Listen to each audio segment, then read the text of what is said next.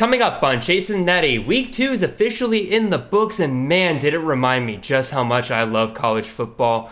We got waiver wire pickups for you guys, and we're adding a new segment this week. We're going to include Mr. Nate Marchese's freak out scale, and we're going to get ahead on some of those players that you guys are definitely freaking out about, and we're going to tell you whether or not that is warranted or not. All this and more coming right after this.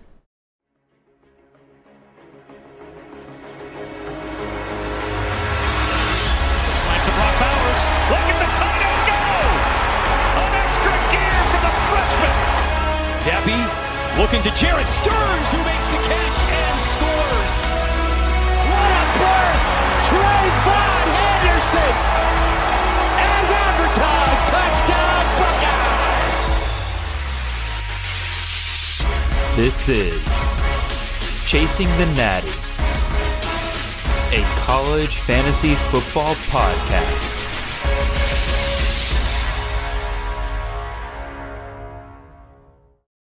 All right, welcome in everybody. This is Jared Palmgren, host of the Chasing Natty podcast. I hope you guys are having a wonderful ride to your work on this Monday morning. I am pleased to say that it is actually a gorgeous day here in Athens. Like the last couple times we've recorded this, we talked, we've done some weather talk, and I'm sitting here like, man, it looks disgusting out there. But today is gorgeous.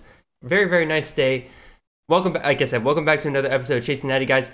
It is week two officially in the books. We're here to give you guys some waiver wire pickups, as well as talk about some of those players that you guys are definitely going to be wondering whether or not they're worth rostering at this point. And to help us out with that, I have my wonderful co-host, Mr. Nate Marchese, on with me today. Nate, how are you doing today, sir?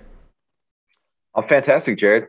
Another uh, incredible college fantasy football weekend. I was up again late last night. Uh, there's some really good late night games. There was, uh, yeah. So I was I was following along because man, it was like a, a, differential of like a point in in my home league with the guy that I was up against. So I was I was trying to see, okay, please God, let Jayden de Laura struggle a little bit here. So and then you start uh, de Laura. Interesting. I he did. I did not. So I was I was up a point and you know late in the game with him. So I was happy to see him throw a few picks, and then they finally yanked him. So I yeah. was I was in the Kings Classic League. I was playing up against Matt Hicks this week, and he started Jo'quavious Marks, and he needed Marks to get like 30 points in order to catch me.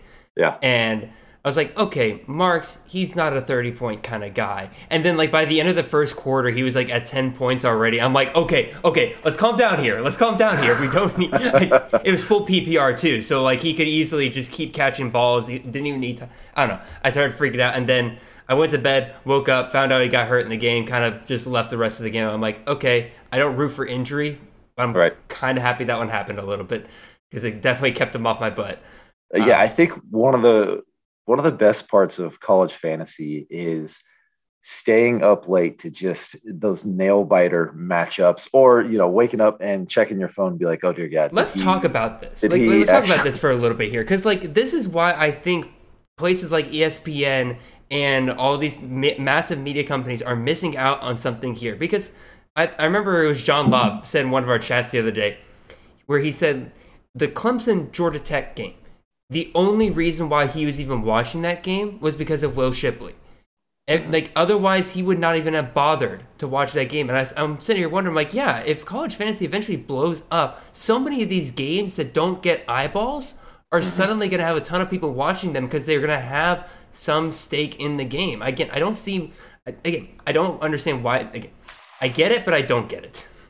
It's and it's the same with gambling as well. I mean, yep. people stay up late to watch the Hawaii games because it's the last opportunity to try to make up for how crappy of a of a run you had earlier in the day with with some of the the bets that you placed.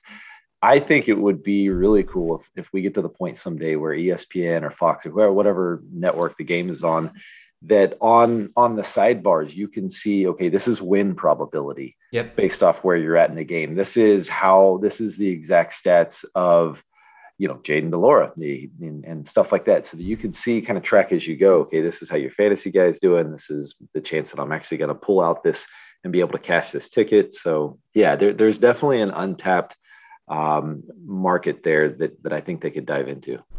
I definitely definitely agree uh, Nate, we'll start off this show again, kind of like we usually do. We'll do a little bit of recap from this past week and everything. Let's talk about some of these bigger games this weekend. Uh, but I guess we could first talk, do quick 30 seconds of our teams and everything. My Georgia Bulldogs, we faced Samford yesterday, won 33 nothing.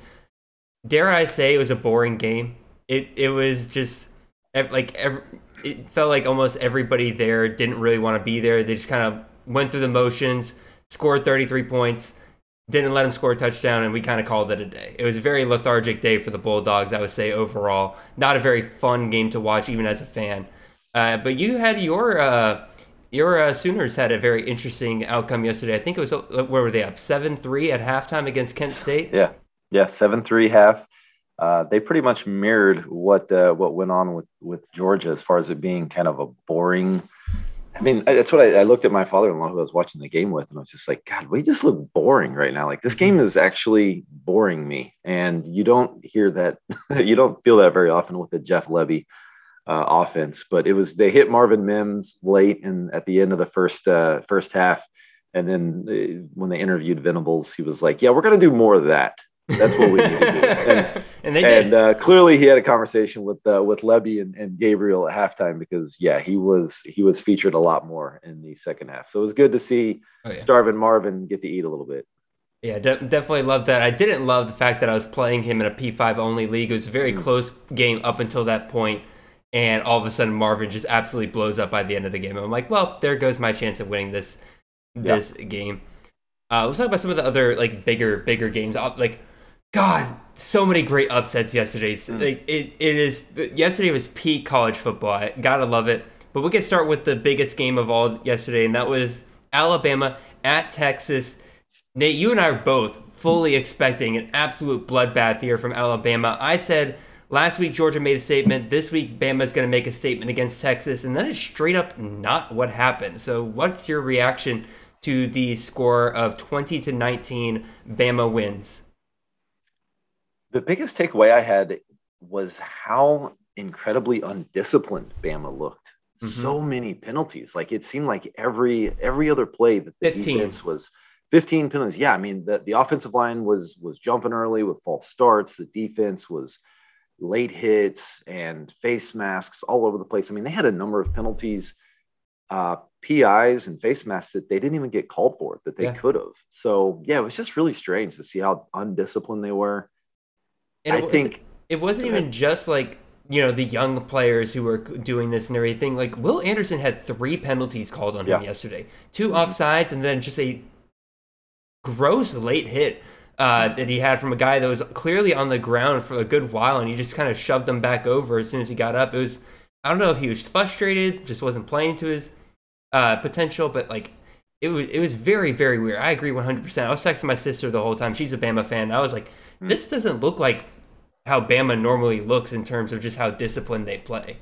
Yeah, I feel sorry for I think it's Louisiana Monroe is who Bama has this week because Saban is just going to be ripping uh, everybody a new one in practice all week. But I, I mean, obviously, I'll give Texas some credit, oh, yeah. but but the two things that kind of stuck out to me outside of the undisciplined, you know, play was Bama's offensive line is not as good as what we thought it would be. They're definitely struggling.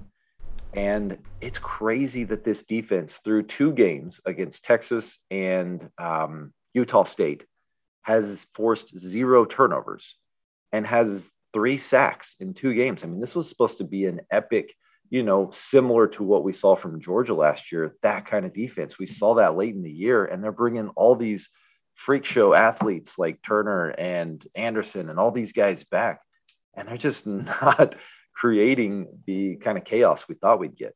And it's not for lack of trying. I mean, last week we kind of had the excuse that Utah State was running a quick pass system. They're getting the ball out quickly. They're trying to just hit their playmakers and try to uh, secure the ball as best they can. We didn't get that this week against Texas. There were several times where they let Ewers in a later card drop back for a good bit, let him sit in the pocket and try to hit a deep shot on it. They weren't just thrown out to the perimeter and everything. And in addition, watch Bama's play calls on defense. They were trying to dial up pressure several, several times. And it wasn't really until later in the game that they kind of got home with it. But that's also part of what was going on with Will Anderson. Again, jumped off sides twice early on in the game. So clearly they were trying to create some pressure. But again, due to the, either the undisciplined nature, just not executing well, they were it was just very off overall. Mm-hmm. Yeah, I totally agree. It did. It looked It did not look like them. Did, did not sure. look like Bama. And again, let's give Texas some credit here. Their defense looked much better yesterday than I was in, in, anticipating. Gary Patterson, I do think might be one of the most underrated hires of the mm-hmm. entire offseason. I think that was a great hire for them to make on the defensive staff.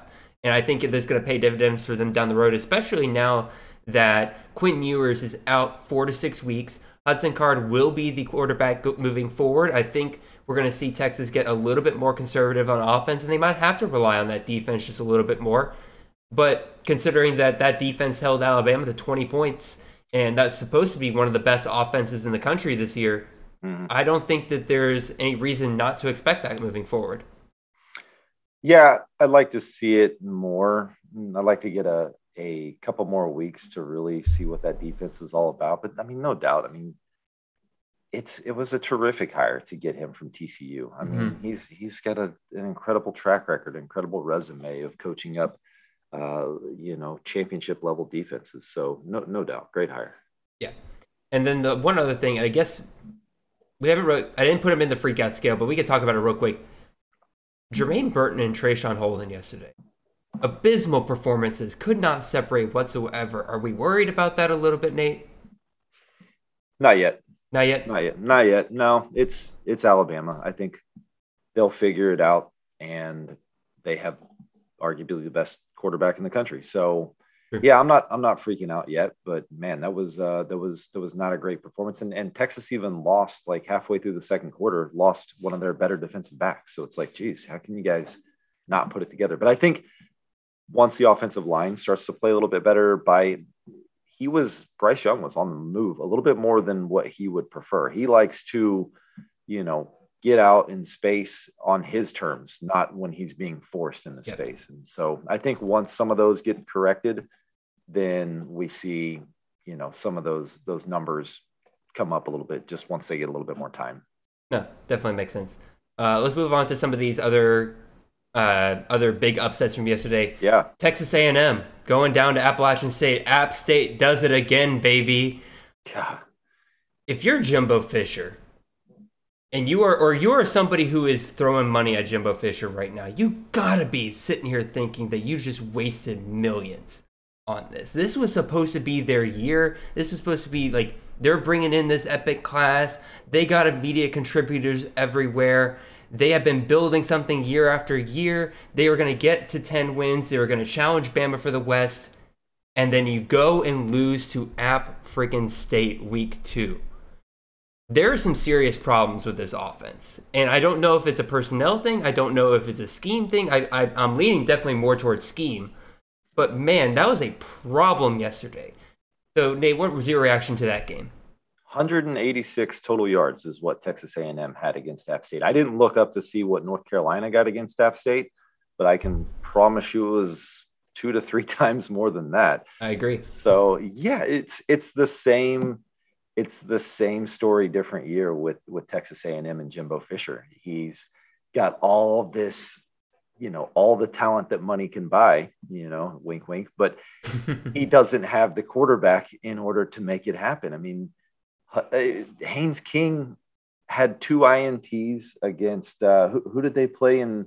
Sam Houston. Who they play in week in week one? No, it was the same. Yeah, two ints against Sam Houston in week one. He had a few ints before he got injured last year against Kent State. He did absolutely nothing against App State. Like this is the best you can throw out there. This is your king, Haynes King. I mean, he's he's he's not very good, and yet Jimbo went with him, and they don't have anybody to unlock this offense with some pretty decent weapons as far as pass catchers between Stewart and Smith, and and they're always consistent at tight end. Yeah. They're a mess. They're a mess on offense, and it's they're gonna they're probably gonna beat somebody that they shouldn't, like they've done with Bama in the past, or but they're gonna lose these games. So you're just like, man, what are we paying for again? It's crazy.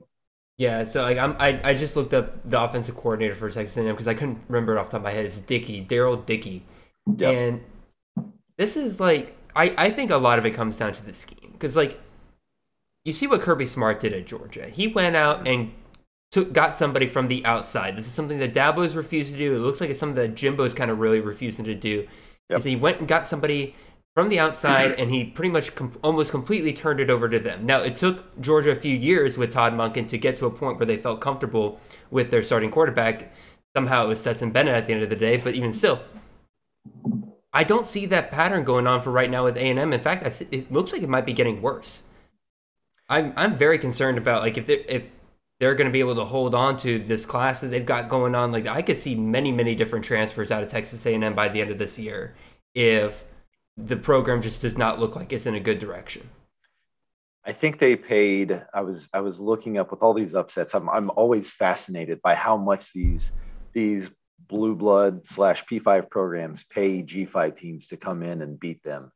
And they paid um, 1.5 million for yes, App State to come in and beat them, which is always hilarious to me because you have to hand them that check on their way out the door after they just embarrassed you in front of your home crowd.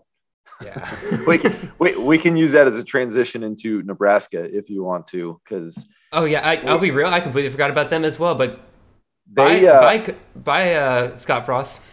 Yeah, right. So Scott Frost is out today as we're recording. Uh, he he got canned Sunday morning. It's a it's amazing how badly they wanted Scott Frost out because his his buyout is 15 million and if they would have waited 19 more days it's 7.5 million and they're like nope still nope. not worth it we're we're we're willing to eat that extra 7.5 million to can him today so basically in the last 12 hours they handed $2 million over to Georgia Southern to beat them. Yep.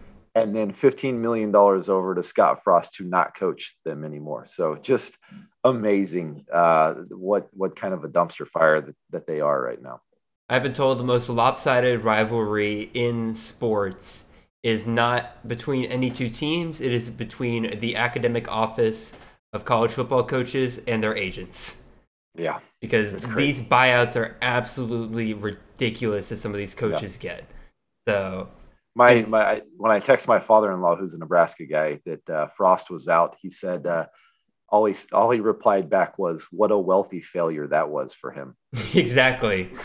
oh my god. I you had to think that he was just trying to get fired before that date so that he could get that extra. Like he, he if, knew he was out the door regardless. So it's oh, like there's he, no there's no doubt. If I'm Scott Frost, I am partying tonight, knowing that I just secured a bag of 7.5 million more than I thought I was going to get by the end of this year. I try not to talk ill about coaches like that in terms of like, oh yeah, they totally just want they totally just want to do that because like there's there's coaches out there that are legit competitors. They don't care about that kind of stuff and everything like that. Right. But man, Scott Frost does not strike me as that kind of dude. Um, but yeah, what what an absolute embarrassment for Nebraska. Forty-five to forty-two from Georgia Southern. Again, burn it all down, build it back up. Keep Mark Mark Whipple. Think that was a good hire. I think you yeah. should keep him around. But again, go out and find yourself a good CEO coach that can turn that program around. Because man, Scott Frost felt like more than anything an emotional hire. Last upset we'll talk about here today. Marshall goes to Notre Dame and takes down the Fighting Irish. I believe the final was 26 to 22 or 21. I can't remember off the top of my head. Regardless, picks it, pick six, seals it late. And is this partially that Marshall, I think, is just better than we're, we're anticipating? I think they are probably one of the better group of five teams. But also, I think there's definitely some Notre Dame has a lot of stuff to figure out with this new coaching staff and a lot. I believe uh, somebody pointed out this is the first time ever a Notre Dame coach has started off 0 3 as head coach for the Fighting Irish. So again, which way are we kind of feeling on that? So I do think Charlie Huff is an, is a really good coach. It's going to get a um, a big time job at some point. He's Marshall's head coach. He's a uh, he's another Nick Saban disciple so he's he's definitely in line for for a nice promotion at some point. So we'll we'll see him at the P5 level. But yeah, it's one of those deals with Notre Dame when when you have a coach that's never been a head coach, it looks great. The fan base loves him. Everybody's hyped up for it. He's he's recruiting well. You're happy to see the the the Brian Kelly move on to LSU, but then you're like, oh crap!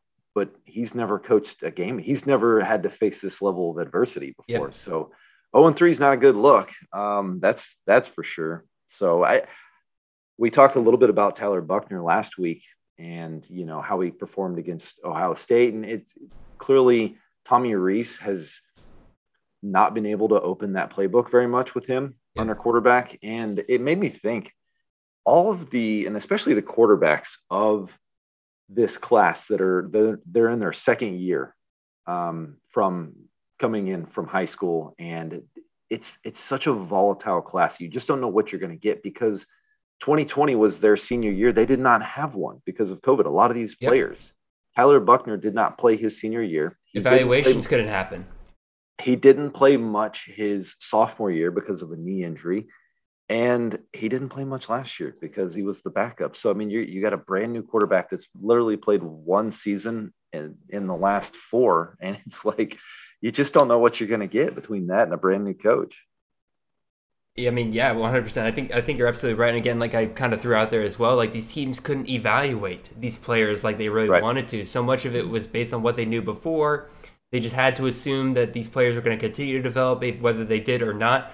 Some players fell behind. Some players are hidden diamonds in the rough. Like I again, not to sound too home rushing here and everything, but AD Mitchell was one of those players that I think mm-hmm. had full evaluations had been done, he probably would have been upwards of a four star prospect rather than the three star that he was. Ladd McConkey, another one. He was a two star prospect out of high school.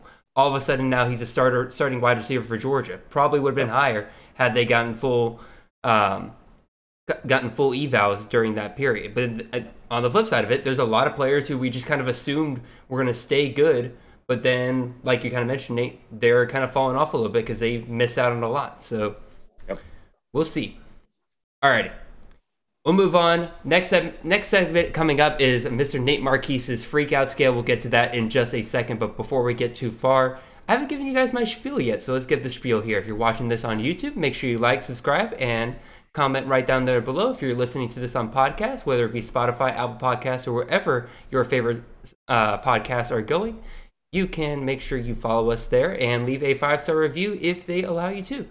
In addition, we are part of the, the CFF team here at Campus Canton. It is myself, Nate Marchese, Brandon Sanders, and Chris Moxley. We got podcast articles, uh, weekly CFF rankings for you guys. We have tools for you guys, all sorts of great stuff. So make sure to go check that out at Campus Canton. Uh, check out our weekly lineup of different shows right now. Again, Mondays and Wednesdays, you got Chasing Natty with myself, as with Nate Marchese and Chris Moxley during the season. On Tuesdays, you got Campus Life with Austin Nason, Colin Decker, as well, which is the college side of the Campus Canton podcast. And then on Thursdays or Fridays, you'll have the Canton Bound with Austin Nason, Colin Decker. That's the NFL side of the Campus Canton podcast. Wednesday nights, you got Devy Debate live streamed on YouTube with Felix Sharp, Matt Bruning, Austin Nason, Chris Moxley. And then usually later in the week, you'll have the Bet on C2C podcast with Brandon Sanders, Chris K, and Ethan Sowers. They do a great job of giving you guys the best lines, the best prize picks, the best um, the best DFS plays of the week. So absolutely go check that out as well. And then on Saturday, Campus Canton's got two shows going on, two live shows. One in the morning, the tailgate, that is with myself, Austin Nace, Colin Decker, Matt Bruning, and Chris Moxley. And then at night, you have College Fantasy Tonight, hosted by Felix Sharp, and you have a great recap of the day's events. So absolutely go check all that out. Really appreciate you guys listening. Nate, let's go talk about your freakout scale here. If you want to explain to people what exactly the freakout scale is here. Sure, yeah. So the last couple years, I've sent out a tweet after week one, basically asking, okay, send me an, a name of a player and I will let you know how much you should be freaking out about this guy and how much you should be overreact overreacting or feeling good about you know what we saw from from the first week of the season. So scale of of, of one to ten here, one shouldn't shouldn't be freaking out at all. Start with confidence. Three, kind of closely monitor. Five, you know, look for a backup plan. Things aren't going well here. Seven is a guy that you definitely want on your bench and want no part of the starting lineup. And then up to 10, which is just straight up drop that fool. You don't want that guy on your roster anymore. He's taking up space and move on to something else that'll uh, be a little bit more profitable for you. Yep. And again, we're going to try to get ahead. Nate, you're probably going to put out another tweet like that, I imagine, sometime this week. And we're going to get ahead on some of the players that we think are probably going to be mentioned over and over again. So we're we got seven players here to talk about. A lot of wide receivers. Actually, out of the seven, we're going to talk about five of them are wide receivers because there's some real volatility with some of the wide receivers this year. So let's get straight into it. First one we're going to talk about here Mr. Stefan Cobbs, wide receiver out of Boise State. In the two games so far, he has recorded four receptions for 39 yards. This was a guy that was going in the fourth to at the latest sixth round range of ADP during the offseason. And even in this last game, he recorded a big fat zero despite the fact that he was playing most of the game. So, Nate, scale of 1 to 10, what does the freakout scale say about Mr. Stefan Cobbs here? I would put him probably at a, I would go as high as a nine. Oh, wow. Okay.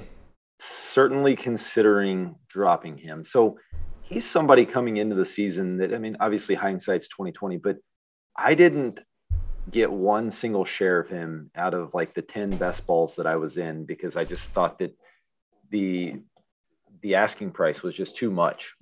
And man, that Tim Plough offense is so disappointing. They don't have an identity at Boise State as to what they are.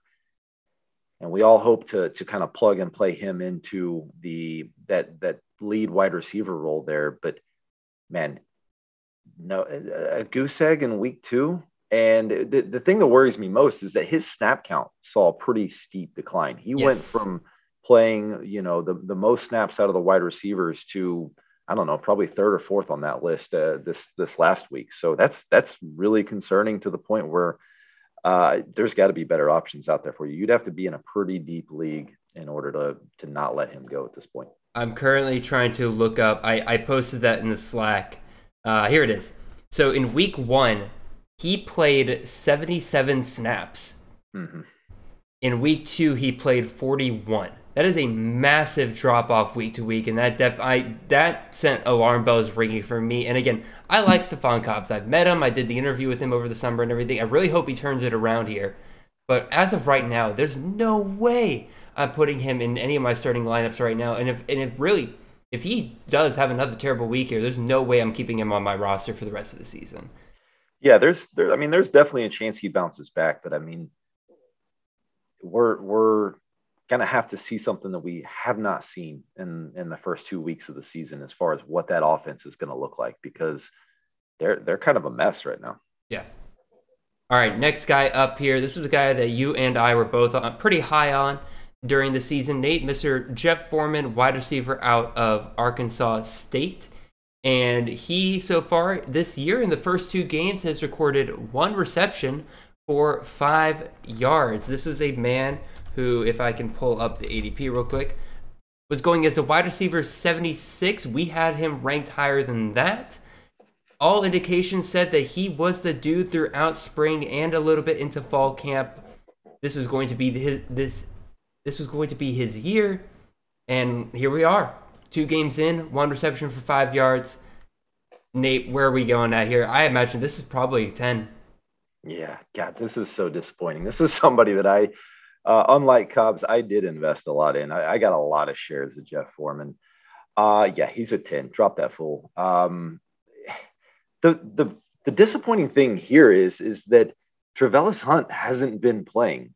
Yep. And yet he still has mustered up three targets in two games and this is an offense that throws the ball all over the field. Mm-hmm. And Champ Flemings transferred in this year and has just stolen the show from him. And he's and what's crazy is is he's I, I, had to check the snap count. I'm like, okay, maybe he's not getting any run. Nope, he's he's the second most. He's got the second most snaps of any of the wide receivers through two games. So he's yep. out there. Jeff uh Jeffson um gosh, what's the what's the quarterback again? The Florida State transfer. James Blackman. James Blackman. I want to call him Jeff Sims. Um, James James Blackman, um, which is fascinating, by the way. James Blackman actually carries more fantasy value today than Jeff Sims. Uh, just kind of caveat there, but um, James Blackman targeted this guy like crazy in the spring game. He had like 180 yards and three touchdowns in the spring game. So I'm like, all right, here we go. It's time. It's time for Jeff Foreman to cook, you know. And nope, nope. it's it's not him. Drop him. Drop him. I agree. This is this is if he if he blows up later this season, just good process, bad results. Yep. Next one up here. This one is a guy I invested so heavily in this offseason. That is Zach Kuntz, the tight end out of Old Dominion. So far through two games, this is a guy that had over 100 targets last year, two receptions for 12 yards, and in this past weekend, a big fat goose egg. I talked to Justice, who is our IDP specialist here at C2C, as well as an Old Dominion fan himself, and I asked him like, "Yo, what's going on here?" Like, and he said the offense has no identity, and teams are doubling Zach Kuntz, and he can't get past it. So, Nate, where are we on this one? What scale of one to ten? What's the freak out scale say about Mr. Zach Kuntz? I'd put him at a six. Okay. I'm I'm, I'm certainly uh, you know you've if you have Zach Kuntz on your roster this year, you invested too much in order to to drop him at this point. There's probably some better options that you could look at to start now. So he's kind of in that range of okay, I'm really concerned to the point where I'm I'm probably benching, but at the same time, he does, you know, like you mentioned, he had 111 targets last year. So he's he's got potential to blow up any given week. I think the thing that concerns me most about him is he's got 11 targets this year through two games, which is fine for a tight end. It's it's a little bit below the pace where he was at last year, but only two catches and 12 yards. I went back and looked at his his um, stats from last year, and yeah, he had 111 targets. He was incredibly inefficient. Mm-hmm. He even though he had all those targets, he only averaged 6.1 yards per target. And to put that in a perspective, Brock Bowers, who obviously had an incredible year, 12.4 yards per target for Brock Bowers. He yep. was twice as effective, twice as efficient as Zach Kuntz was last year. So my concern is, is that his value this year was baked in. Like we had the idea that, okay, he's going to get this volume. So that's kind of baked into where we were drafting him. And he's just not being efficient with the volume that he gets. Yeah, again, you, you said it yourself. Eleven targets, but only two catches out of it. Again, there there's the double team factor right there. He can't overcome it.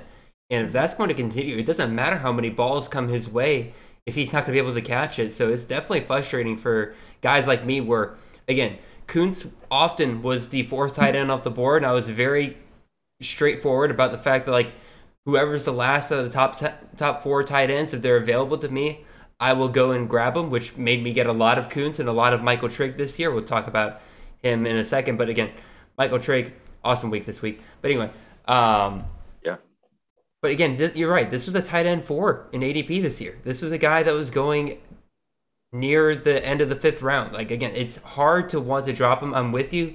I'm fully on bench him right now. If you have another option on your roster, I'd say probably start him one more week if you really just don't have any better options for your yeah. team. Yeah, I think that's fair. All right, moving on to the next guy here. Quentin Johnston wide receiver out of TCU. This guy, this was a man who was going as the wide receiver 12 this year in ADP. He was a mid to late third rounder for the most part. And we thought he was going to blow up this year with the Sonny Dykes offense. They made it clear that they were going to want to use him. No evidence of that so far this year, though. Five receptions for 44 yards, zero touchdowns. And this is not coming against terrible, or this is not coming against good competition. This is coming up against Colorado and somewhere called Tarleton State. So it's the like, juggernaut that is Tarleton. State. The juggernaut that is Tarleton State. Nate, one to ten, like what are we doing here with Quentin Johnston? This is this is bad. Yeah, you could. We could have the same conversation every year with Quentin Johnston. I feel like, um, man, he is an enigma for sure. Uh, I kind of got him in that same range that I had Kuntz. Um, I'm probably in that five to six range. This is my wide receiver two coming into the season. So it's, I'm not giving up on him yet. I thought that Dykes would be a great hire, obviously from, from the system they had before. I thought that having, um, you know, having the QB change week one would have been great. That didn't work out. And then Dykes comes out and says, okay, our plan now is to get Quentin Johnston more opportunity. Week two comes around, they got a new QB again, still not more opportunity. So it's it's certainly frustrating. The thing you run into with Quentin Johnston is I guarantee you, as soon as you bench him, yep, he will go for like 40. One, one, 150 and, and three touchdowns because that's what Quentin Johnston does. You you either have to get rid of him altogether, either trade him or do something to get him off your hands, or you have to start him every damn week because he he you can't do the yo-yo thing with him. And nope. you will you will be on the losing end. It's impossible to guess when he's going to blow up. So uh, have a backup plan trade him see if there's any value left. Um, but if you bench him you're gonna regret it. Yeah, pretty much. He, he he is the he's the wide receiver version of Adrian Martinez, where it's like every time I started Adrian Martinez, he would get me like ten points. Yes. And the week that I would bench him, that would be the one he'd go off for like 35, 40 fantasy points. Perfect analogy. And and it also isn't the competition level makes no difference. Yeah he'll do it against like a, he'll do it against Baylor or he'll do it against Oklahoma. Yep. And then he'll suck against Kansas or something like you just never know. Exactly. It, it, it is truly an enigma. So again, I agree with you. Five six range feels pretty good for him. Not dropping him yet, but man, it, it's it's tough to believe in him moving forward if he can't do it against the, that kind of competition. Another wide receiver here, Kayshon Boutte, wide receiver out of LSU, through two games seven receptions, 62 yards. This was this man was going as the wide receiver. Where are you? Uh, wide receiver nine this offseason in CFF ADP. A lot of investment put into this guy. He, at one point, a lot of people considered him a pretty good deal in the third round because when the season first started, he was yeah. going in like the first round. Then the rumors started coming that he might not play. Now he is playing, but man, it ain't looking good. So Nate, where are we with Kayshon Boutte scale of one to ten? I've got him in a seven. He's got to be on your bench.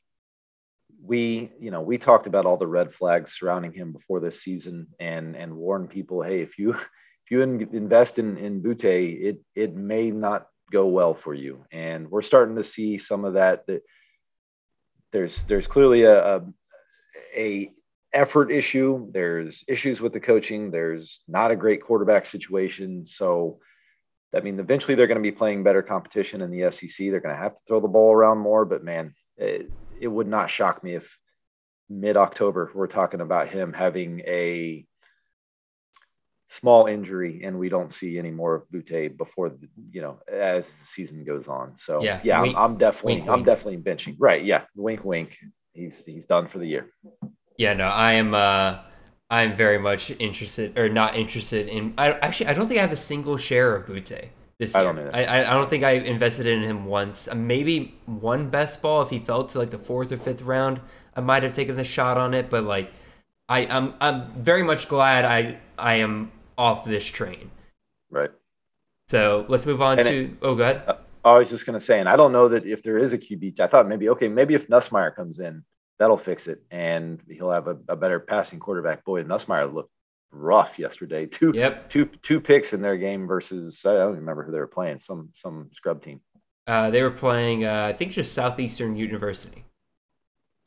Yeah, boy. Yeah, th- those guys. okay. Alrighty.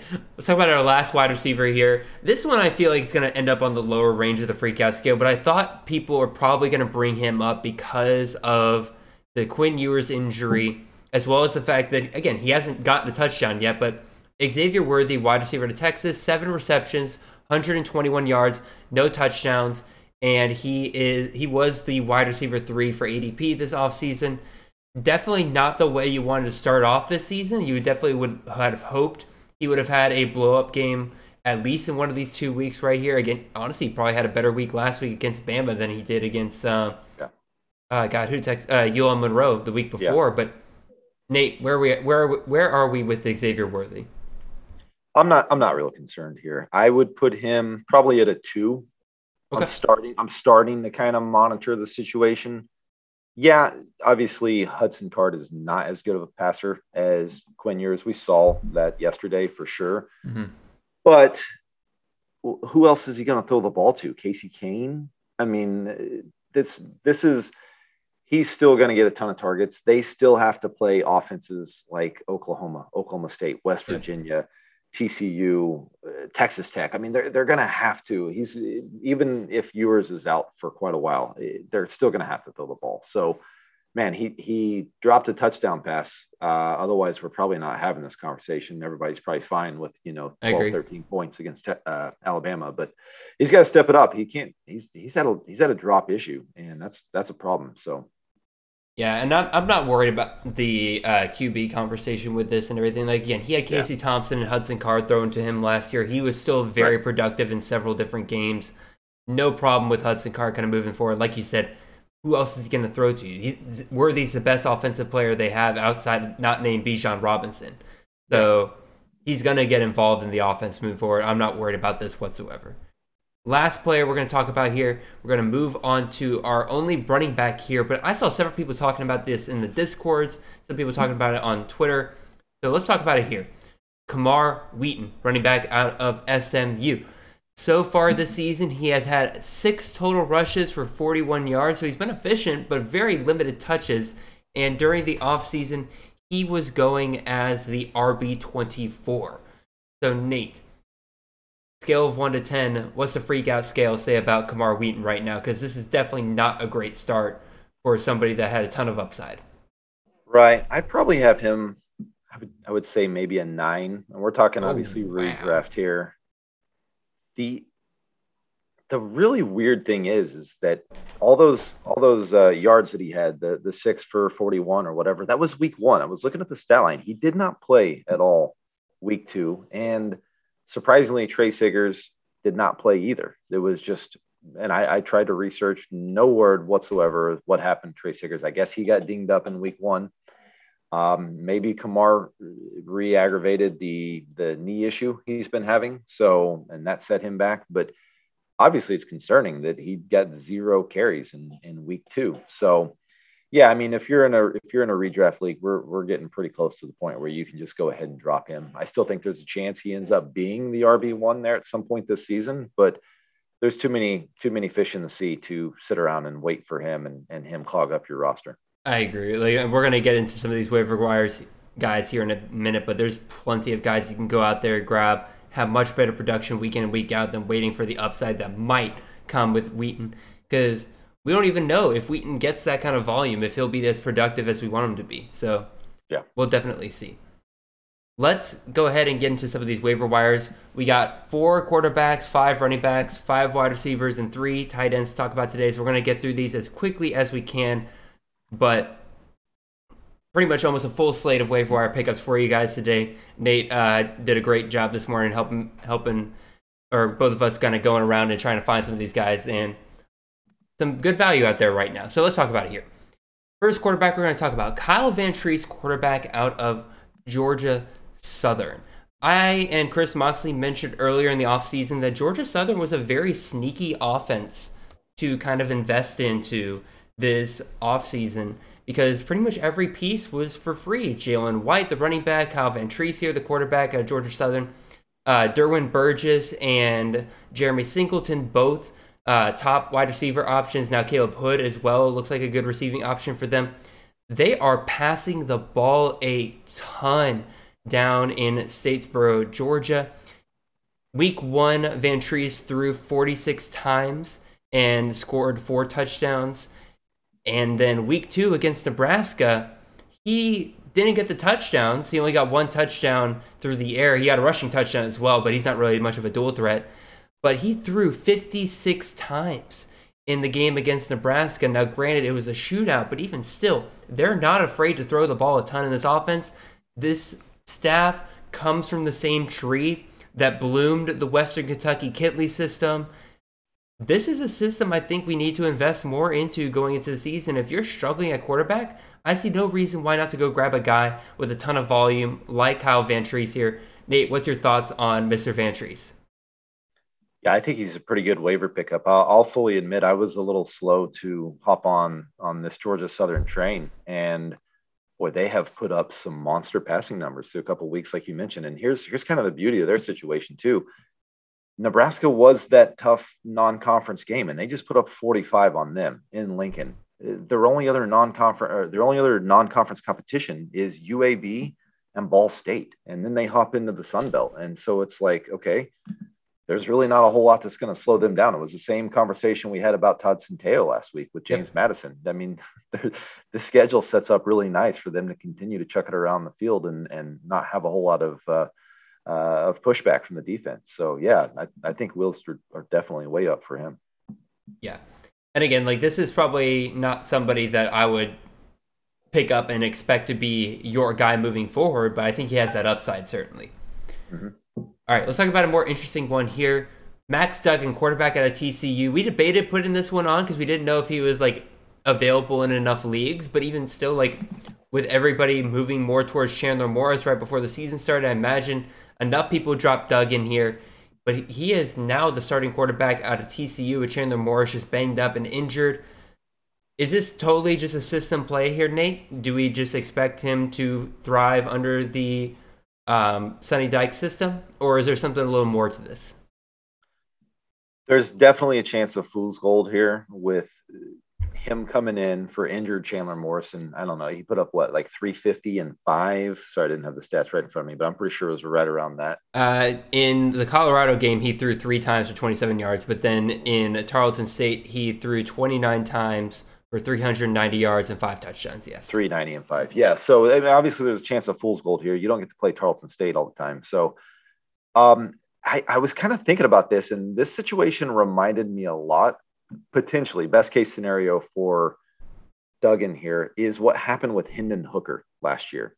Okay. And that the new staff comes in, takes a look at two quarterbacks, one that has proven to be really um, productive, mm-hmm. but not not great at times, and decides to go with the other guy because they think they've got more upside. And then week one is a total disaster. I mean, Chandler Morris looked awful against yeah. Colorado. And then all of a sudden, the backup comes in and looks great. And maybe he kind of Wally Pips Chandler Morris and runs with this job. I I wouldn't wait, you know, I wouldn't blow a whole bunch of of my my waiver budget on Max Duggan, but you are if he wins this job and runs with it for the season and starts looking pretty good. I mean, they have a bye week next week, so you have to wait a little bit. But yeah. if if he gets it going, we are still talking about a system that has produced top 10 fantasy quarterbacks year in year out under Sonny Dykes. So there is there is a a high upside with a really low floor potential here in this pickup. Yeah, and add in the fact that Duggan is known to run the ball as well. I think there definitely is a ton of upside with this pick, but I agree with you 100%, Nate. Don't throw a ton of your resources towards this one. If you have a really good quarterback room, no reason to rush out and grab Duggan for any kind of potential upside here. This is the one I'm a little bit more cautious on, but yeah, all the system and everything points his way. He's got the experience as a starting quarterback. I think can definitely help you guys out a little bit. You know what's fun about when when TCU does come back week four? Do you know who they play? Who do they play? SMU. Sonny Dykes going up against his old yes! his, his old team across town. So that, will be battle for be, the iron skillet. Let's go. So there's if if Duggan does start, I mean, there's big time potential there because SMU is not really great at defense, and he's going to want to stick it to him because the, he's got a lot of fans. Dude, that that really entire game could be just an absolute like shootout because they're just going to be throwing everything they got at each other. Yeah, no doubt. Alrighty, moving over to another Big Twelve school here. I threw this on here. I wasn't sure if he would technically be low enough rostered for us to really talk about him here, but I just kind of made a guess and said he is. But we're going to talk about JT Daniels here, quarterback out of West Virginia. This is a guy that was going very late in drafts, if not undrafted in a lot of different leagues. A lot of people were kind of off of him because they were afraid the moment that he got hit, he was going to shatter like your favorite, your mom's favorite vase, and that he would just be out really early on the season. Didn't want to invest too much into it. But here we are, two games later. 40 passing attempts in both of his games, hit over 350 yards in the game against Kansas, uh, multiple touchdowns in both games. Clearly going to throw the ball a ton. Clearly going to be in some shootouts. Because, good God, if you get in a shootout with Kansas, you're going to get in shootout with pretty much mm-hmm. anybody. So he's going to have to score. I think JT Daniels, if he is available in your league, 100% worth picking up and is a very safe option at quarterback week in and week out, in my opinion. What do you think, Nate?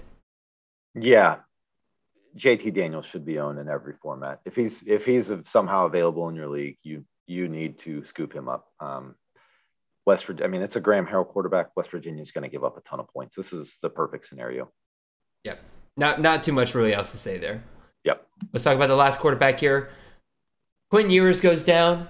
Might as well talk about the guy who's going to replace him. That's Hudson Card, quarterback out of Texas. And I am not the biggest believer in Hudson Card, but it is a Steve Sarkisian offense at the end of the day. This is a offense that runs very efficiently. It is going to require the quarterback to make some plays, make some throws down the field.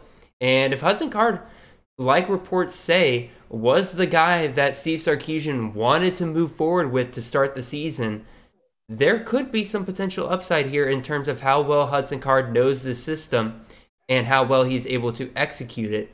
So I say a cautious pick him up, throw him on your bench, see how he does over the next couple of weeks. Nate, what are your thoughts on him?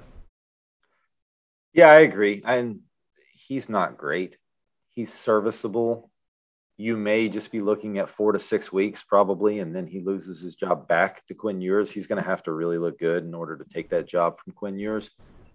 But similar to Duggan, it's a nice offense. He's he's got Xavier Worthy and Bijan there to throw the ball to. So there's potential for for him to uh, be worth an ad here, but he's definitely not in that same category as JT Daniels or Van yeah. Treese, you know. So um, cautiously, you know, maybe make a play for him if you're really dire at quarterback. Yeah, again, some upside there, but I'm not super sold on it. Right. Uh, quick honorable mention for quarterbacks here. I'm going to throw out N'Kosi Perry, quarterback at a Florida Atlantic. Two 30 ish point games this past week in terms of if you have four point passing touchdowns. I am hesitant to say that is something I expect out of him the rest of the season. I think it was very matchup based, but again, they play in the sun or no FAU is uh, CUSA, right? Uh, yeah. So they they play in CUSA. Gonna have some good, plenty of good matchups. He could be somebody you're kind of keeping an eye on and seeing if he can produce week in and week out. Only thing that kind of helped me back is the week one performance. He only threw 20 times. It was just very, very good in terms of his average. So let's go on to running backs here. First one up here La'Damian Webb, running back out of South Alabama. Talk about consistency right here. In both weeks, he has had 18 plus attempts, mm-hmm. 90 plus yards, two touchdowns in both weeks, two receptions in both weeks, and no recept no receiving touchdowns there. But again, consistent, consistent, consistent against two different opponents, Nicholls and Central Michigan. So even in a step up in competition, he still performed pretty well. This schedule sets up really, really nicely for La'Damian Webb down the line. They play U- CU, or UCLA this upcoming week. I probably wouldn't start him in that one, but even then, UCLA gave up points to Bowling Green. So I I probably would consider that as well. But then, like Nate said, they play in the Sun Belt. None of these defenses scare me. Louisiana Tech, Louisiana, UL Monroe, Troy, Arkansas State, Georgia Southern, Texas State, Southern Miss, Old Dominion. Where is the non-start in that lineup? I don't see one. And if you're going to give me a guy that gets 18 to 20 carries week in and week out, and maybe earns more as the season goes along, I'm fully bought into the La'Damian Webb there at South Alabama. Nate, what are you thinking here? Yeah, I hope this is a guy that people picked up after last week. We mentioned him as one of our honorable mentions. So, yep. and he followed that up with another great performance. He was somebody that I really wanted to invest in prior to the season, but I got scared because there was a foot injury in fall mm-hmm. camp and he was really limited. And I was like, gosh, I don't want to, I don't want to risk it there. But man, it is clear that this staff thinks he's head and shoulders above the next closest running back. So yeah, he's he's got a chance to have a really really nice season. I think a thousand yards and ten TDs is well within his range and probably his floor. Yeah, I, I'm. Yeah, you, you just want guys that monopolize the backfield like this, and mm-hmm. Webb is certainly separated from everybody else on that offense right now. So fully yep. bought into him. Let's talk about our next one here. Henry Parrish, running back out of Miami. I have to eat a little bit of crow here. I was fully convinced that Parrish's season or week one performance, where he had 14 carries, 108 yards, three touchdowns, that was fully because Jaylan Knighton was not playing, and that he no way that he was going to be that top running back option throughout the whole season. Is going to be too split, not going to be able to start on week to week. Then he follows it up last week with Jaylan Knighton playing with even more carries 23 carries last week for 109 yards and a touchdown, as well as three receptions through the air. I again, I'm eating a little bit of crow on here because again, if there is a Miami running back that can separate themselves, which it looks like that Parrish is doing at the moment, I think it's absolutely worth picking up and just sashing on your roster to monitor over the next couple of weeks. Nate, what do you think about Parrish here? I think this this week's game is going to tell us a lot because they go uh, and play Texas A&M. I'm not sure where that game is, but they have Texas A&M this week, so the staff's going to run with the guy that they think gives them the best chance to win that game. So that'll that'll be interesting to see how it plays out. We could have just as easily discussed Rooster Knighton uh, on the um, the freakout scale. You know, yeah. a lot of people a lot of people invested in in him and kind of that round, you know, eight to twelve range uh, before the season started. So, you know, this is a good example of when a new staff comes in, you sometimes don't know what you're going to get with a room. They Knighton was was pretty good fantasy wise last year in, in taking over that backfield due to injuries. But that doesn't mean this new staff likes him that much. And they brought Henry Parrish, um, you know, the running backs coach is from Ole Miss, and he brought Parrish with him. And so they clearly like this guy quite a bit. Surprisingly enough, I, I, I would not have guessed this three weeks ago, but he's definitely worth an ad at this point. Yeah. Again, I, I, I was a little hesitant at first, but again, just the fact that Knighton came back and he added more volume than he did the week before tells me that he's earning more carries, whether it be in practice or in the game. Definitely somebody that if he's available, I'm gonna grab him, hold him on my roster, and definitely, definitely worth more than some of the running backs I invested in at the end of a lot of my drafts. No doubt. Let's talk about this next one, Nate. I'll let you take over this one because I haven't. I've been very mean to you and not let you speak first on some of these guys today. So we'll talk about Tahj Brooks here, running back out of Texas Tech. Nate, what do we love so much about Tahj Brooks and what we're bringing from him from Texas Tech? I really like Tahj Brooks' game, man. I, I thought he was great last year. I thought that it it made no sense to me that he was basically 50-50 with SaRodorick Thompson. I thought he was clearly the better player and it looks like um, Kittley and the new staff over there at Texas Tech saw some of the same things that I was seeing. Uh, I think he had 23 touches yesterday as compared to nine for Thompson.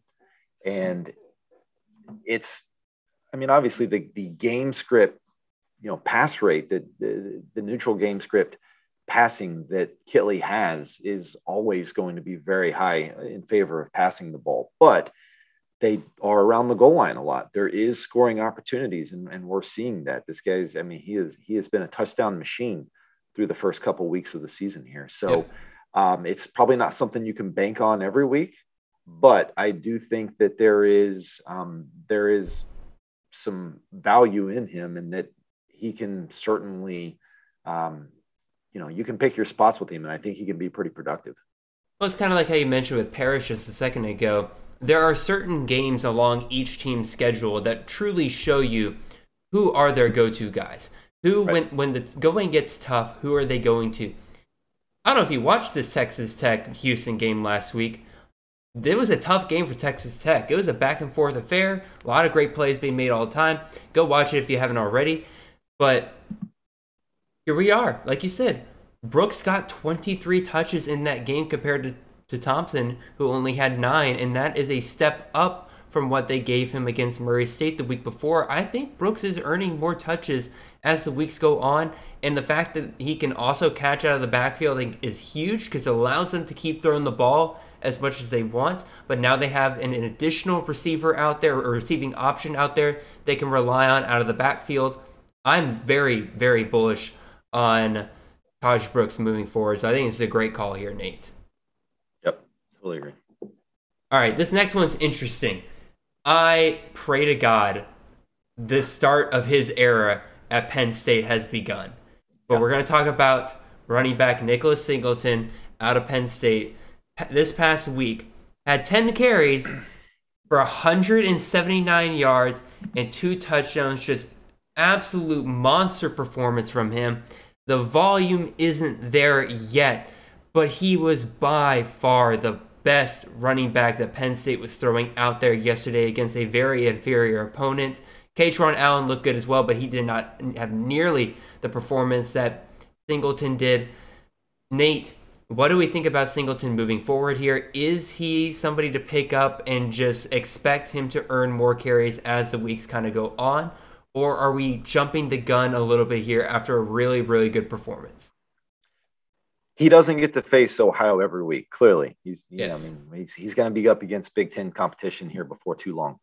But this is exactly what you want to see when you have a blue chip five star stud freshman running back. You want to see that early season pop where he just forces the coach's hand and says, "Hey, I'm by far the the man in this room and make me your workhorse. And that's exactly what happened this past Saturday. Props to John Lobb for investing so much into. I mean, we, you know, we were like, gosh, man, John's really taking Nick Singleton early in a lot of mm-hmm. these drafts. But dude, it might actually pay off for him big time because clearly the talent is there. You just want that opportunity, and he's he's forcing the coach's hand right now. If that offensive line can keep it together, I think there's a chance that they that they really rely on him as as the focal point of their offense.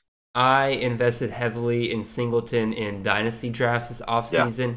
I took him as the first freshman in several in, in two of my drafts, so I have him on two of my dynasty rosters and I'm not gonna lie. As the season approached, I was not regretting it because I still expected to be a stud at some point. But I was like, "Yeah, man, I could have gone like a guy like Luther Burden, right, who was going to play immediately, be the focal point immediately instead of Singleton. But after Burden's, I'd say relatively lackluster performance last week, and Singleton just popping against very terrible competition early, I'm a bit more hopeful now that oh, yeah. my investment in Singleton is going to pay off really, really early here.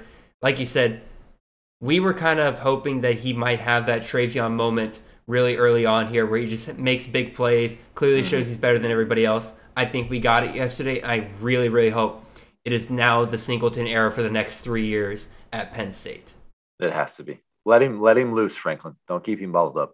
Who does Penn State play next? I, I need to look up their schedule. Penn State plays. Trying to keep us going here. Let's see. They play Auburn next. If he hmm. if there is a game for him to make a statement in, and right. perform well against, that is it right there. Then they play Central Michigan and Northwestern. They got a couple. They got a, they got a couple good matchups there. I think he could definitely definitely make some statements in. No doubt. All right. Last but not least, here I know it's a crime to mention the fact that a Georgia player could be a fantasy option here. But we can't ignore what Kenny McIntosh is doing at Georgia right now. I've been a big Kendall Milton fan this entire offseason. I still am. I still think he is the best between the tackles runner that Georgia has and we'll definitely see that as the season kind of goes along here. But we aren't here for Kenny McIntosh's ability to run between the tackles. We're here because he is the leading receiver for Georgia this year. And in both of his games, or the first game, nine catches for 117 yards. And in the second game, five catches for 61, scored a touchdown on the ground in both of them. So they're clearly not afraid to use them around the goal line because of his speed. In a PPR format, I think Kenny McIntosh is a mutt a must must grab right now because if you're going to get that volume of catching out of a back uh, out of a running back from a team that historically has not passed a ton is passing more this year. But again the, like this is this is kind of an anomaly. Right. What do you think nate? Yeah i mean we you and i have certainly debated over you know between McIntosh and, and milton over the last few months on, on the slack um, threads. But you yeah you have to add him at this point. He, he clearly has assumed this james cook role except for i think the difference is is that he's he's 20 pounds even, bigger. That's what i was going to say. He's maybe even better uh, running the ball you know between tackles than than james cook. And and we haven't seen milton prove that he's capable of taking on the load that zeus white had you know what i mean? So and we're we're one hamstring pull from kendall milton away from this guy assuming the lead back role with that receiving ability, which is a really fun idea uh, because um, because Monken has has proven during his time at Oklahoma State that he can really feature a running back mm-hmm. and especially one that catches the ball well out of the backfield. So uh, we saw that with uh, with Randle over at Oklahoma State years ago, and boy, he put up monster years. So yeah, absolutely. I think that, I think that there's um, you know you're right now you're probably not looking at many like 25 point ceiling weeks, but I think he's going to consistently get you in that 12 to 17 range where he's he's a, a, very viable option week to week.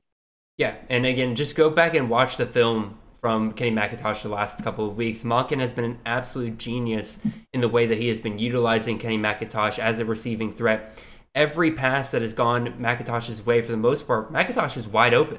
Like he is schemed well away from all the defenders. Just again, I fully expect Georgia to keep doing this, and that McIntosh absolutely, in, especially in a PPR format, gonna be an option for you guys moving forward. So that's the last of our running backs. Couple of quick honorable mentions here.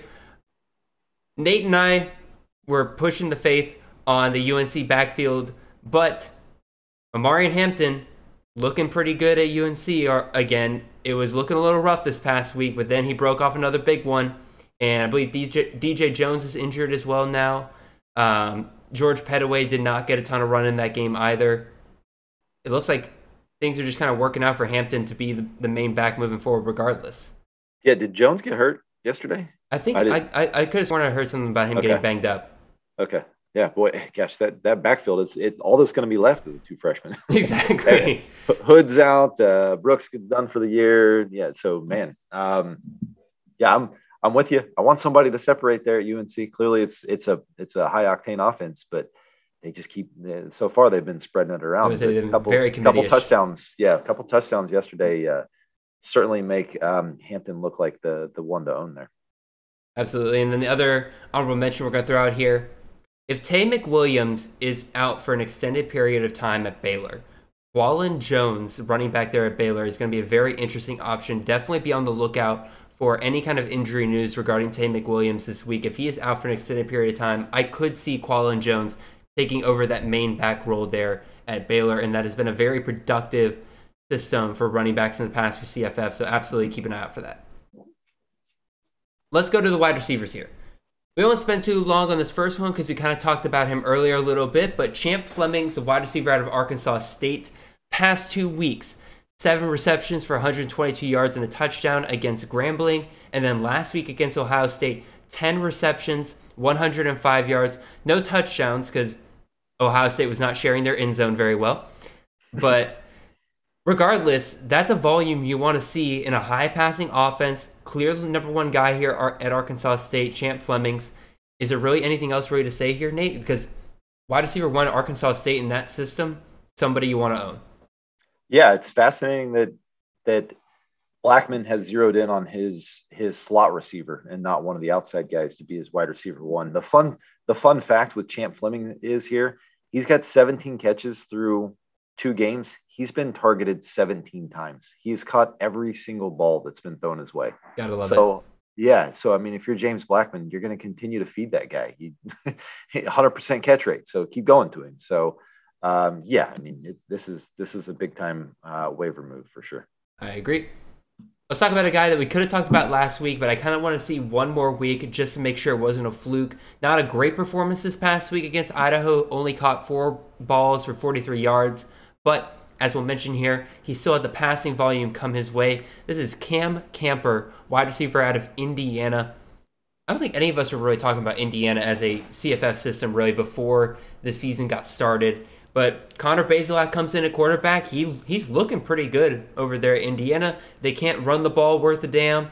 And now that kind of forces them to pass. And Cam Camper has been the guy that kind of really step up over there. Uh, the week before last against Illinois, he had 11 catches, 156 yards, no touchdowns yet.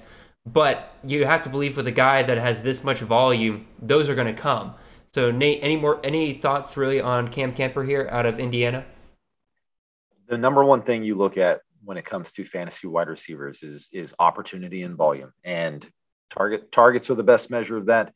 He had 17 targets in week one, even though he just had four catches in week two. He had 11 more targets, which was um, eight more than the next closest wide receiver there at yep. Indiana. So clearly, he is the favorite target option for for Bazelak, and the the scoring opportunities will come in time. There's no doubt. If you continue to get 14 targets per game, you will score touchdowns. It's coming. Yeah, 100%. And I'm looking at Indiana's schedule.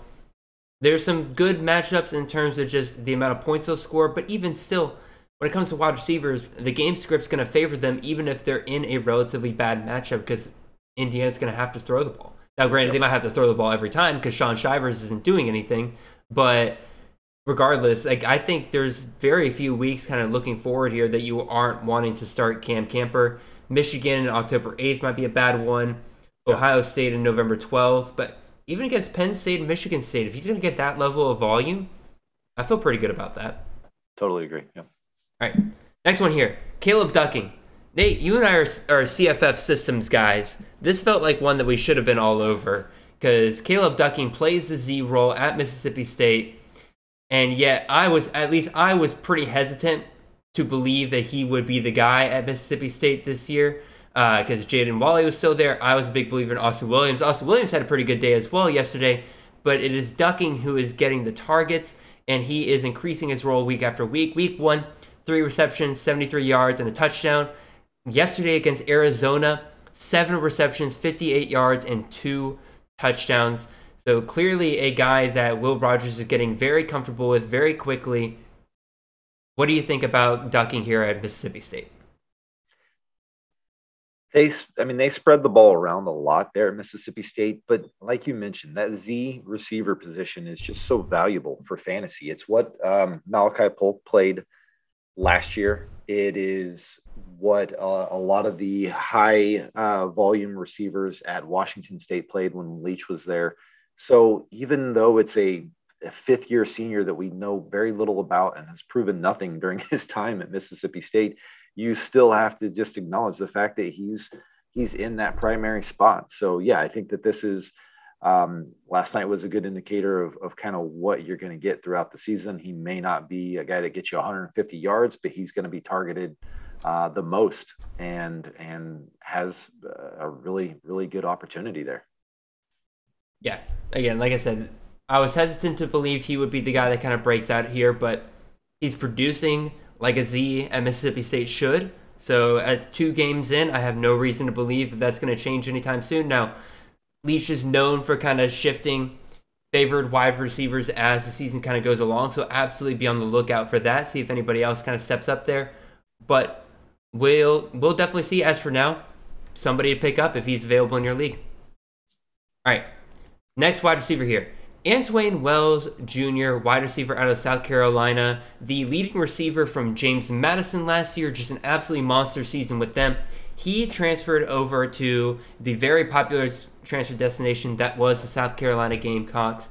So far this season, first game, seven receptions, 55 yards, no touchdowns. Still, great volume there and he followed it up the next week against Arkansas, eight receptions, 189 yards, and a touchdown. So he's clearly getting the volume, clearly able to make some really, really big plays for Spencer Rattler. I'm not a huge fan of Spencer Rattler. I don't think he's looked particularly good this year so far, but Antwane Wells Jr. seems like a great bailout options for him. And so far this year, Antwane has seen 18 targets for this South Carolina offense. I'm very much interested in Antwane Wells Jr. moving forward if he is available in your league. Nate, what do you think about him? He's somebody that I thought was making a, a bad decision by going to South Carolina. I just wasn't sure what to expect from this offense. And then, of course, Corey Rucker also comes over. So I'm, I'm interested to see what the receiver room and, and how the targets work themselves out once Corey Rucker's back. He's supposed to be back in the next week or two. Um, this is this is one of those moves, kind of like we've talked about before, where I'm a little hesitant to believe kind of what what we saw on Saturday. Keep in mind they also play Georgia next weekend. Okay, yeah. So so don't expect much. You're not going to be able to start him for a week. It's essentially a bye week when Georgia's on the schedule. Um, but they have Charlotte and South Carolina State coming on after that. So there's opportunity there. If you want to get ahead of of your league mates, you might add him now and um, and then just know that you're going to sit him for a week but um, he's a talented player. Chris Moxley was hyping him up, saying he was going to be the wide receiver one in this room, and and sure enough, he he definitely is. I mean, I want to say it's a full buy because last year Josh Vann uh, caught 128 yards and a touchdown against Georgia last year. So yeah. maybe uh, yeah. I'm not. Okay. I, I, it, that feels like bad advice. Don't do it, y'all. Don't do it. Yeah, yeah. Start him. Start him in your leagues if you're playing me for sure. Go for it. exactly.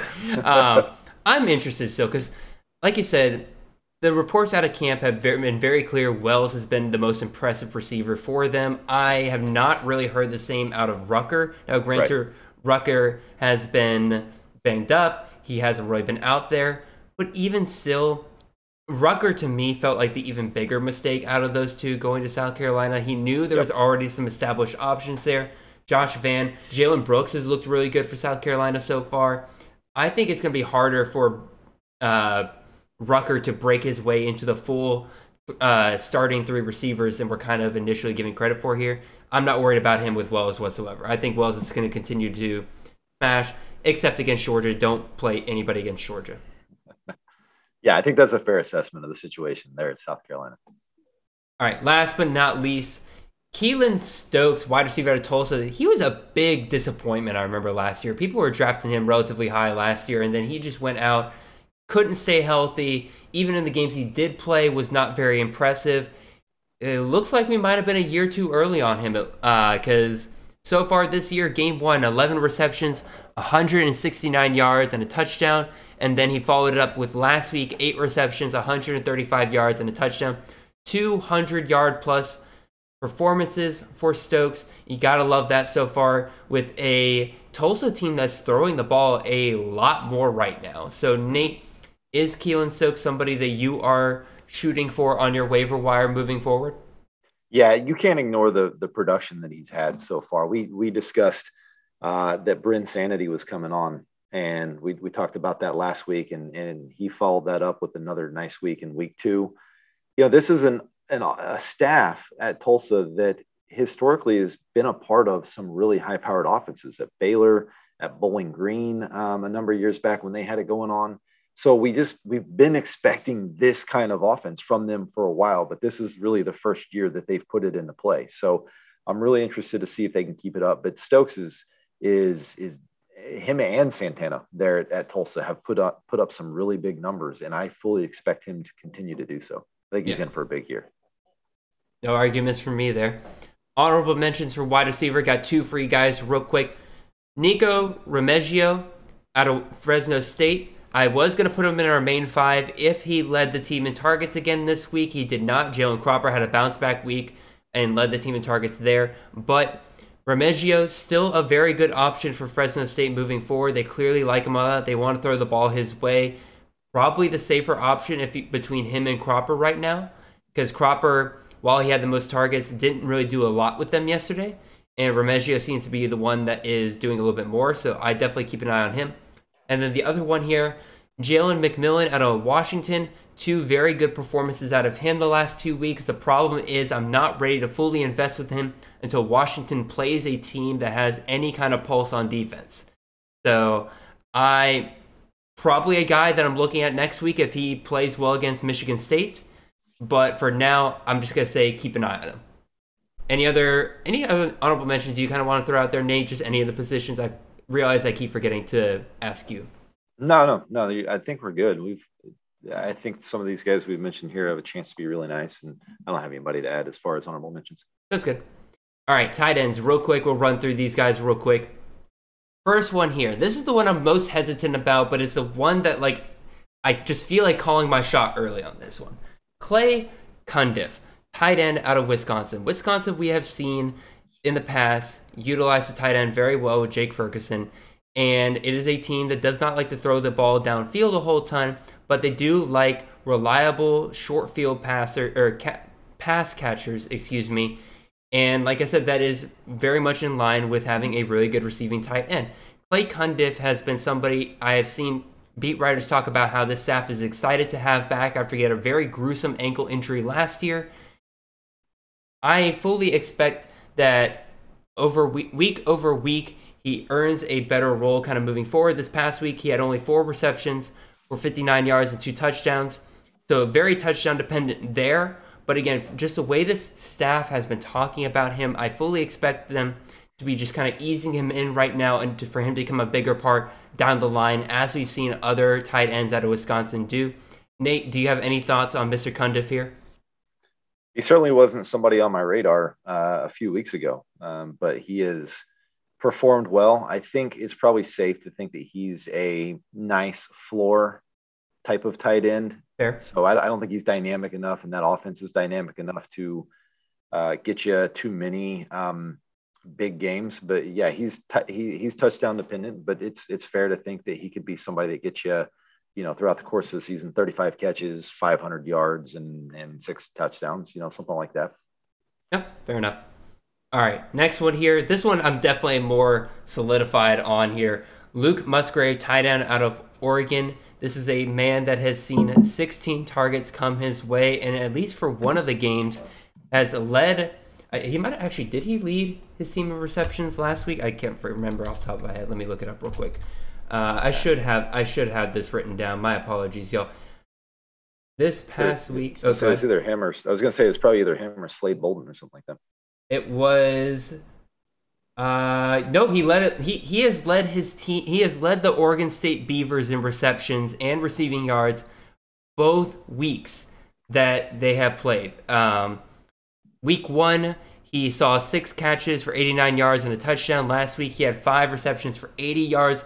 No touchdown, no end zone for him last week, but regardless, if you're looking for tight ends that are just getting volume and clearly a top option for their passing games, no problem to me going out and grabbing Musgrave out of Oregon State. They play in the Pac 12, not a ton of defenses that you're going to be scared to start him up against.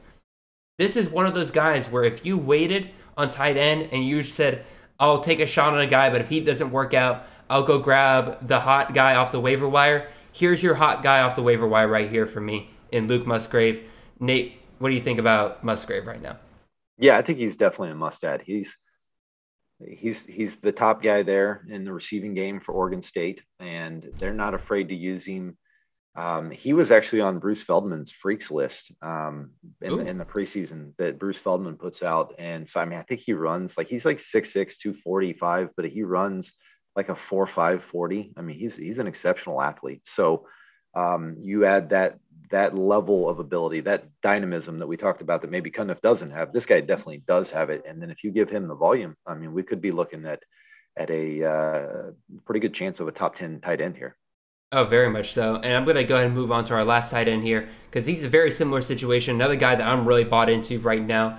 I debated throwing him, throwing him on here because I felt like enough people knew about him, but then I kind of thought about it a little bit longer. I'm like, no, he's he went late enough in drafts that he's probably still available in a lot of leagues. So we'll talk about him. Joe Wilson, tight end out of Central Michigan. Whenever I drafted him this offseason, it was never like a, I expect this guy to be like my week in, week out starter. I said, this is an upside pick here. And this is one of those upside picks that to me is hitting pretty early on. Currently leads Central Michigan in receptions with 13. Week one, six receptions, 64 yards, no touchdowns against Oklahoma State. But last week against South Alabama, seven receptions, 73 yards, and a touchdown. This is the kind of guy that, first of all, is consistent in terms of how he's getting his targets. Because last week's um, Golden Child McGoey, uh, a lot of people picked him up. I said, wait on him a little bit, and y'all should have listened because he only had one catch for five yards. Yeah. Wilson, it looks like it's a more consistent option here. And once they get into MAC play, he really looks like the kind of guy that can absolutely take advantage of some mismatches for the Central Michigan passing game. I heavily look forward to whatever Joe Wilson has for us moving forward here. Nate, what do you think about Joe Wilson? I'm with you. He he should definitely be rostered as well. He was somebody that that I was fairly high on coming into the season. Uh, we talked about that pass game though last week that we yep. think could could be uh, improved this year, and maybe not has to rely on getting 40 carries to Lew Nichols every every week. But the but the receivers in that room are mostly you know, question marks. And yep. as we saw, there could be a little bit of fool's gold there, but Joel Wilson is not fool's gold. He's he's done this. He's been doing it for a couple of years. Um, he's a uh, he's a very safe tight end that could definitely finish in that tight end ten to fifteen range. Yeah.